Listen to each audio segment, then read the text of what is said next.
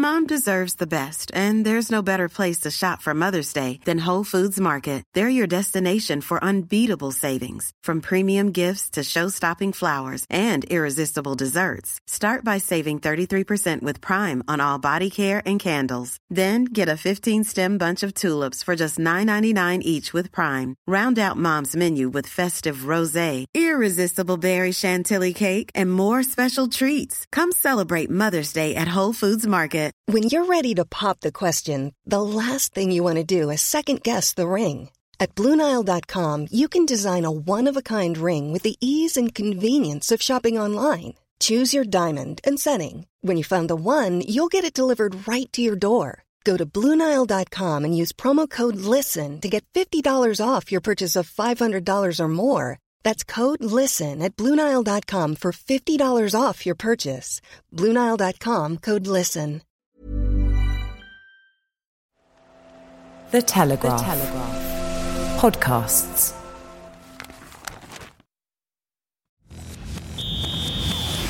The Telegraph Total Football Podcast in association with Lion Trust, specialist fund managers.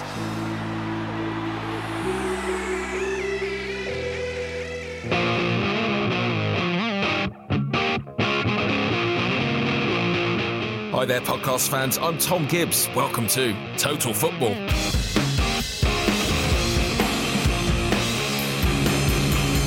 The World Cup has well and truly started now, and England have swarmed to victory in Russia thanks to none other than Captain Fantastic Harry Kane, proving once and for all that he really shouldn't be taking corners at an international football tournament. It's been an eventful opening to the World Cup as a whole, with shocks, wonder goals, and technological excitement galore.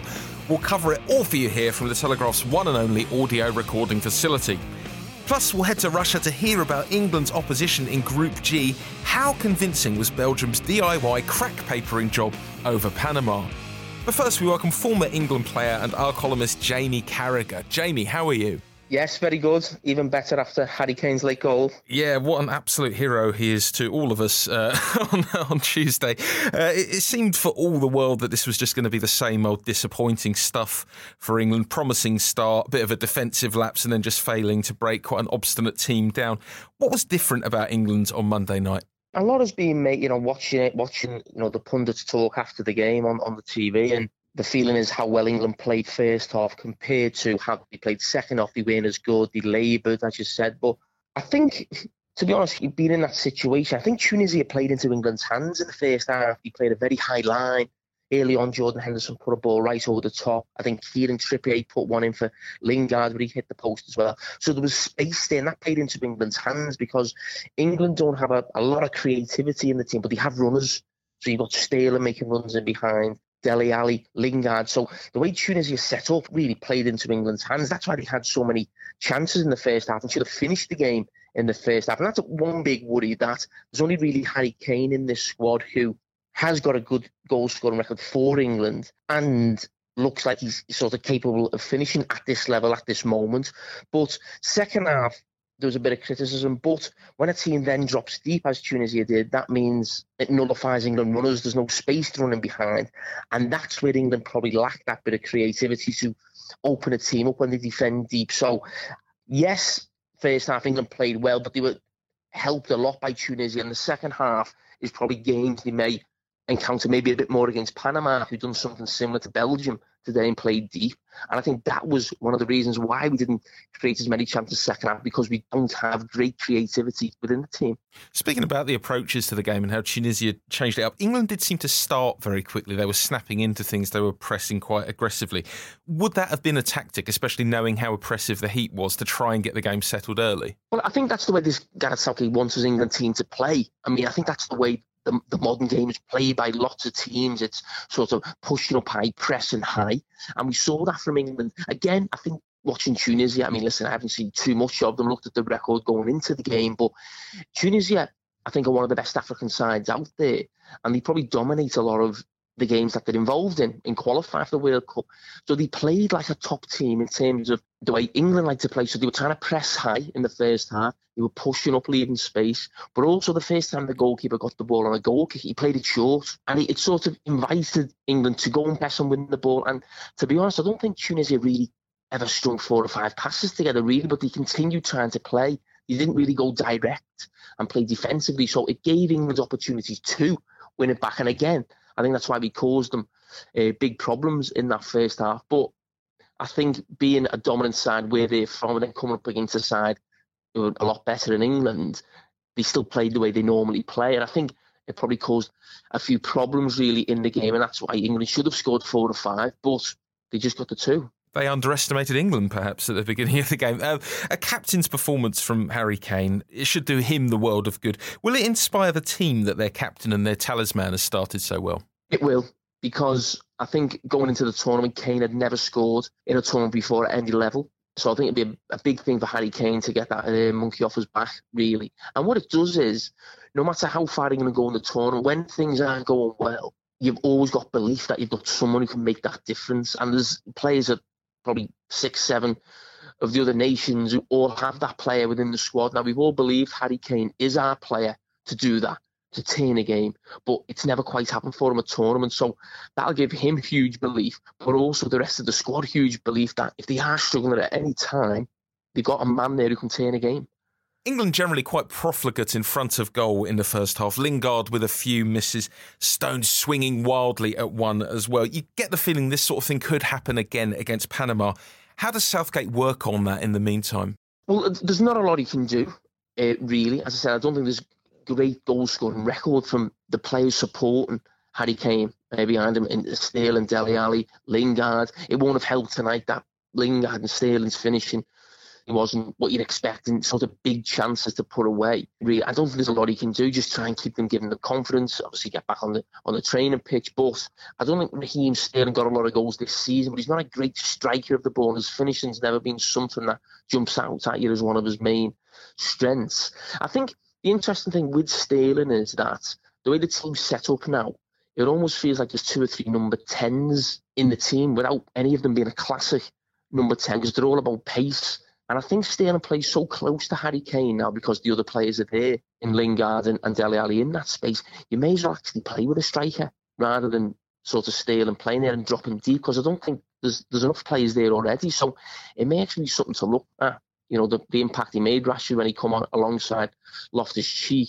I mean, you could also look at Vardy there, but could it actually be a case of actually going to up front now? Because England have plenty of players between the lines, the way this team's set up by Gareth Southgate. So would you change it for the Panama game?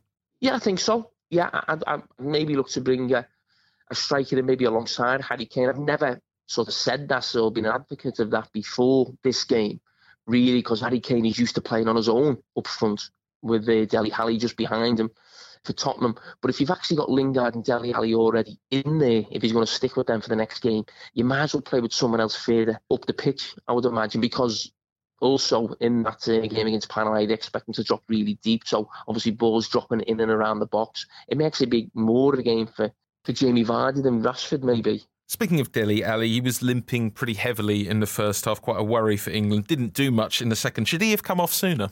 Maybe that was something we are looking at. I mean, I wasn't sure if he pulled the muscle. If he pulled the muscle, you'd expect him to come off straight away. So it was something that he carried on with. But you could you could look and say, look at the impact Loftus Cheek made could he have made that from the bench at second half if Dele Alli wasn't 100% fit. But listen, they know a lot more of, of what the injury is, how serious it is at the game, Gareth Southgate and Dele Alli. So I'm sure it can't have been too big of a problem if he did he did carry on. But I think uh, the, the, impact of the two substitutes of, of Rashford and Loftus Cheek will give Gareth Southgate something to think about going into the next game. While on the positives, Jamie, uh, Jordan Henderson was suddenly spraying it about like the, his previous uh, captain at Liverpool, Steven Gerrard.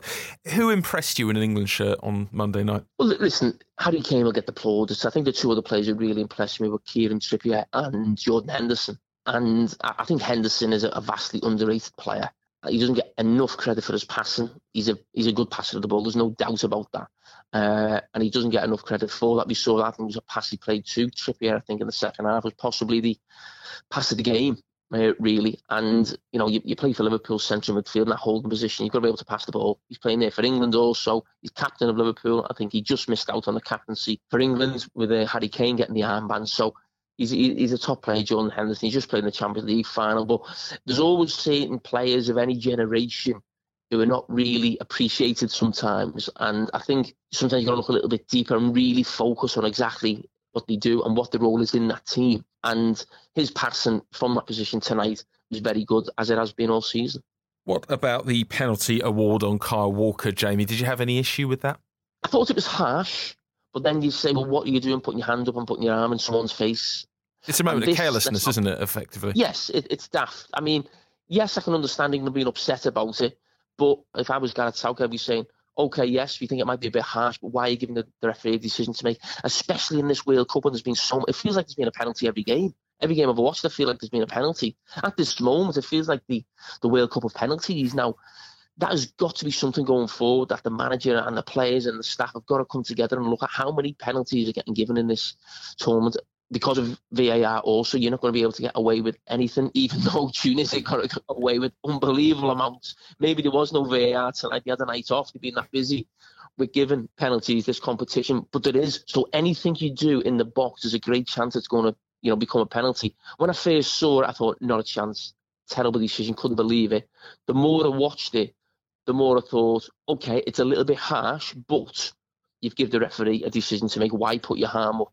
In that position. So I think he's uh, it's something to look at and learn from. I've seen an interview from Kyle Walker, and he says next time he's just going to go for the ball head it away rather than leave it. Really, maybe that's a, a lack of experience of playing in the centre back position. Sounds like a wise idea. Let's move on to the tournament as a whole so far, Jamie. We've seen all bar four of the teams now at the time of recording, uh, and it seems like this could be not only the tournament of the penalty, but the tournament of the underdog. Brazil, Germany, Portugal, Spain haven't won.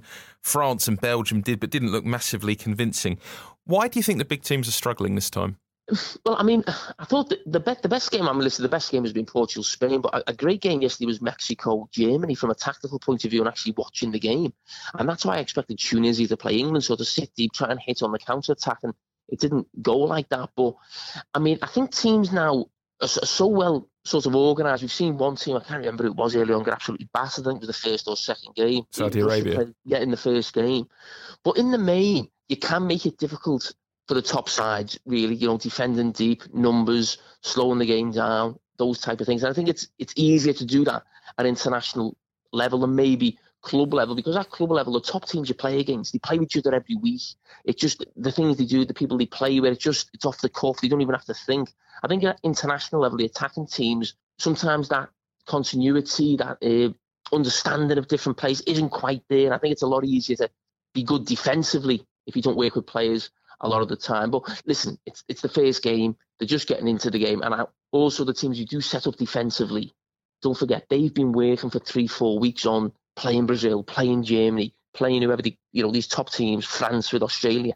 So the whole work is based on stopping that team for that game. Now they don't get the enough time for the next game because they'll have a couple of days rest, recovery, then they might only have two days tactical work for the next game. So it's a lot harder in the second and third game and going on in the competition to stop the top teams because I think there's so much work gone into the training ground for the first game because it's such a build up to the first game that at times it can make it a lot more difficult for the top sides. Good news for England against Panama then. Often it's the best defences who win these tournaments. Who's impressed you most at the back so far? you look at, you know, Uruguay, actually, some of the defenders they've got. I mean, I'm a massive fan of Godin, really. They won their game 1 0. It was like a typical Atletico Madrid uh, performance in some ways. A late, a late goal, another one, set piece uh, goal. But I think there's been lots of teams you can say, well, okay, it's been the game's been that easy. I think even England tonight, I mean, Jordan Pickford probably only had to pick the ball off the net for the goal. So does that mean England were good defensively or Tunisia were really poor going forward? I think it was more Tunisia were poor. So you've sort of got to look at teams how they've dealt with team who've actually gone at them or the top side attacking them. And I think Spain really struggled defensively, even they looked great going forward. I thought Germany really struggled uh, defensively against Mexico. So I think when it's a team that's really asked questions, how do they deal with that when they're under pressure at different moments? Because I think a lot of the time we're seeing maybe teams drop so far back that, okay, the strength in numbers, it's easier to defend and can the top teams the top teams are going to lose games against the smaller nations on the counter attack. And the ones who look vulnerable massively are Spain and Germany, two of the biggest favourites. Do you think either of those will shrug it off? Are they going to get it together and will Germany set up a bit differently as the tournament goes on? I don't think they'll set up differently particularly, no. I mean, let's not forget they are the world champions. Majority of the team has played there. It's still the same manager. It's just being better at what they do. I mean, they were so open against Mexico. It was actually unbelievable. really the positions the fullbacks were taking up, leaving Hummels and Boateng exposed like that. But a lot of teams do play like that now, and it's about stopping the counter attack, and they couldn't do that. Now, I still feel they come through.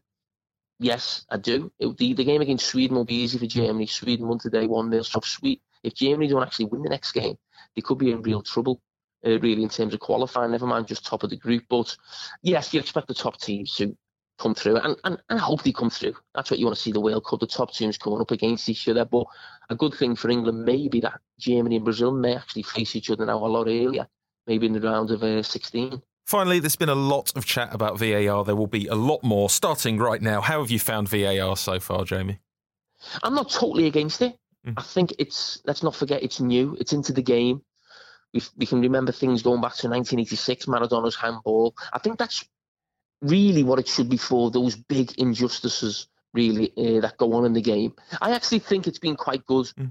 In the tournament at the moment. I still think there's been the, the odd little thing now and again, especially tonight when it looks like, as I said, it looks like they've had the night off uh, tonight. But I think when it, it, eventually, and it may even take two or three years, where the iron out the small mistakes, things that don't quite work, it will actually be good for the game, really, and you don't get those big sort of injustices in the game. I mean, goal line technology, people forget, okay, it's not VAR, but it's technology. It's been brilliant for the game but it's brilliant because you know straight away. I think there's a, a goal in the France Australia game where no one could even argue with the referee. He just he just looks at his watch and says, "No, it's a goal," and that, that's the end of it. So I think it's been good in this tournament. Yeah, I think it has been good, and I think sometimes when people criticise it, they're not actually giving it a chance. Really, they've already got the mindset of they don't like it, they don't want it in the game. Listen, it's coming into the game. You have to open your mind to it look at the good points of it and see where it can improve because I don't think it's going away. Sounds like an excellent tweet waiting to happen, Jamie. Thank you very much for your time. the Telegraph Total Football Podcast in association with Lion Trust, specialist investors who help you head towards your financial goals. Independent thinkers who have the courage of their convictions to make investment decisions. Remember, investments can fall as well as rise. It's now time to use the miracle of telephony to head to Russia and speak with James Ducker. He was at the Fisht Stadium in Sochi on Monday watching England's forthcoming opponents in Group G, Belgium and Panama. Belgium made things a little bit hard for themselves in the first half, but some Dries Mertens magic and two from Romelu Lukaku got their tournament going with a 3 0 win. How would you summarise the game, James? Definitely a game of two halves. I was pretty disappointed, I have to say, with what what, what I witnessed from uh, Belgium in the and the opening 45 minutes, I mean, I think Panama, we we knew what we would get, very workmanlike, aggressive, uh, but but severely limited as opponents. But but Belgium, I think Martin said afterwards that they were anxious, and I think that ed- that edginess really sort of shone shone through in the first period. A lot of stray passing in. They didn't really seem to to know what the sort of the system expected of them. There was uh, a lot of long balls from Alderweireld to, uh, you know, and uh, Vertonghen up to Lukaku. And I was, I was saying in my report, it, it really reminded me of um, the derby at uh, Manchester Derby at Old Trafford in December when Chris Smalling and Marcos Rojo were sort of aimlessly punting balls in the sort of vague direction of, of Lukaku. And I think that that's probably what it felt like for him in the first half. He took the ball seven times and was just a bit of a frustrated chaser. And the sort of wing backs aren't real natural wing backs in in uh, that Belgium system, and I think you know uh, De Bruyne and Witsel needed a bit more help in the middle. It was a lack of composure really to the way they played. You know, Panama aren't very good and the defense they're defensive, but they still leave a lot of space to exploit. And I think Southgate will probably watch that Belgium performance and, and be pretty sort of encouraged, but but clearly had a couple of moments in the, the second half where the talent they do have shone through. 3 0, not a bad result in the opening game, though. Do you think once they got going, there was there were enough little glimpses to suggest that they might have what it takes to fulfil their potential with this tournament? The talent not in question. I mean, the, the you know Dries Mertens sort of volley was was absolutely you know gorgeous and a sort of reminder to all, to us all that they are capable in, in, in a moment of, of hurting you quite badly and nice sort of breakaway for the third goal and, and a lovely ball from De Bruyne and a good headed finish from uh, Lukaku to the second. So I would qualify it by saying that Panama are among one of the worst teams to have qualified, and you know you would firmly expect to prevail against them. The concern is that if they play like that in the first half against much better opposition, you know, the game could could get away from them. And even as atrocious going forward as Panama were, they had a, a moment in the 55th minute where there was a ball over the top and behind uh, Vertonghen and uh, Carrasco, and only a, a, a good save from Courtois. Courtois was quick off his line, sort of spared them. And I think that, I mean, De Bruyne has talked about this in the past. He did it, talked about it when Belgium drew 3 0 against Mexico, is that they are susceptible in, uh, you know, in behind the fullback positions. And in Carrasco and um, Meunier are sort of really sort of naturally defensive sort of minded and Alderweireld and Vertonghen aren't the quickest. So if you can get in behind them there, I think with someone like Sterling, England have got a sort of player who would be very effective at doing that. They can be hurt. Uh, and it's definitely something that they're going to need to address. But you know, look, a good start. I'm not taking away from that, and, and they've got players who, who can win can win matches, and there were some flourishes from Hazard. You know, De Bruyne got it got into his stride in the second half, and Lukaku. The finishes were excellent, both predatory finishes, the, the lovely dink finish for his third. So if they're in the mood, they're going to hurt teams, but uh, the, the setup that they currently have is, is definitely got weaknesses in it. What about Panama, James? England's next opponents, uh, quite obstinate, certainly in the first half, a little bit dirty with it as well. Uh, what do England need to overcome then? I just think they've got to be patient. I think they they can't be hurried in sort of nervy and anxious in sort of. And I, I was watching Belgium, thought they looked a bit giddy, thinking, "Oh, this lot we're going to side." And and as the gate, as the sort of minutes passed, and they weren't doing that, they looked a bit short of ideas. So I think a bit of patience, a bit of composure, a lot, a lot of passing and movement should certainly be uh, enough. And you know, you're going to get kicked. They had picked up five bookings tonight, which is more than any side in a World Cup match since Holland in the 2010 World Cup final. We all know what they did to Spain. So I think you know you probably expect a bit of a kick in. Uh, Martinez has warned tonight that he, he sort of bemoaning the lack of protection from from the referee. So yeah, there might might be a bit of physicality, but I think you'd hope for an early goal or two. And if England can get an early goal or two against Panama, you would hope they would kick on. I mean, they didn't do that against Tunisia. It was obviously a late show, but uh, you know they're very, very limited. Um, Panama, the centre halves did pretty well, but they've got a lot of workmanlike players. And the moment they got over the halfway line, they look very short of ideas. Finally, James, give us a sense of the atmosphere in Russia. There's been a lot of empty seats at some of the matches we've been watching. Has there been a full outbreak of World Cup fever yet?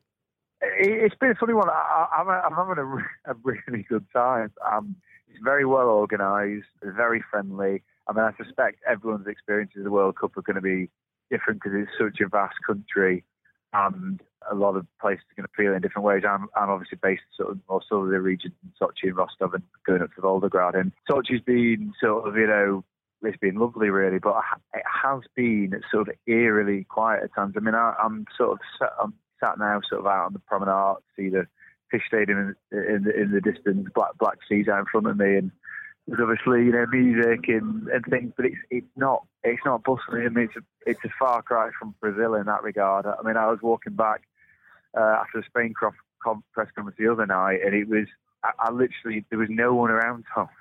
There was no one around, not a single person, and I was like, this is absolutely ridiculous. So, and I don't know whether there's a bit of like Sochi people don't quite know about it, or I mean, it's a, it'd be a lovely holiday destination. I think people could do a lot worse and spend um, a few weeks down uh, there sort of on the sort of Russian Riviera. It's very pleasant, I have to say. James, you sound remarkably chipper for a man who's only had two hours sleep. Thank you very much for joining us. Pleasure, Thom. Thanks ever so much, mate.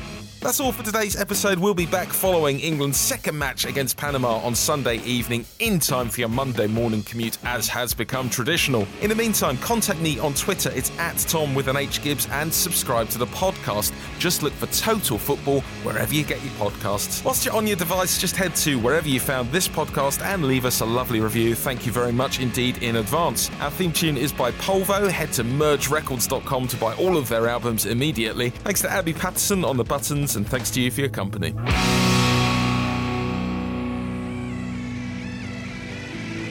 The Telegraph Total Football Podcast in association with Lion Trust, specialist fund managers.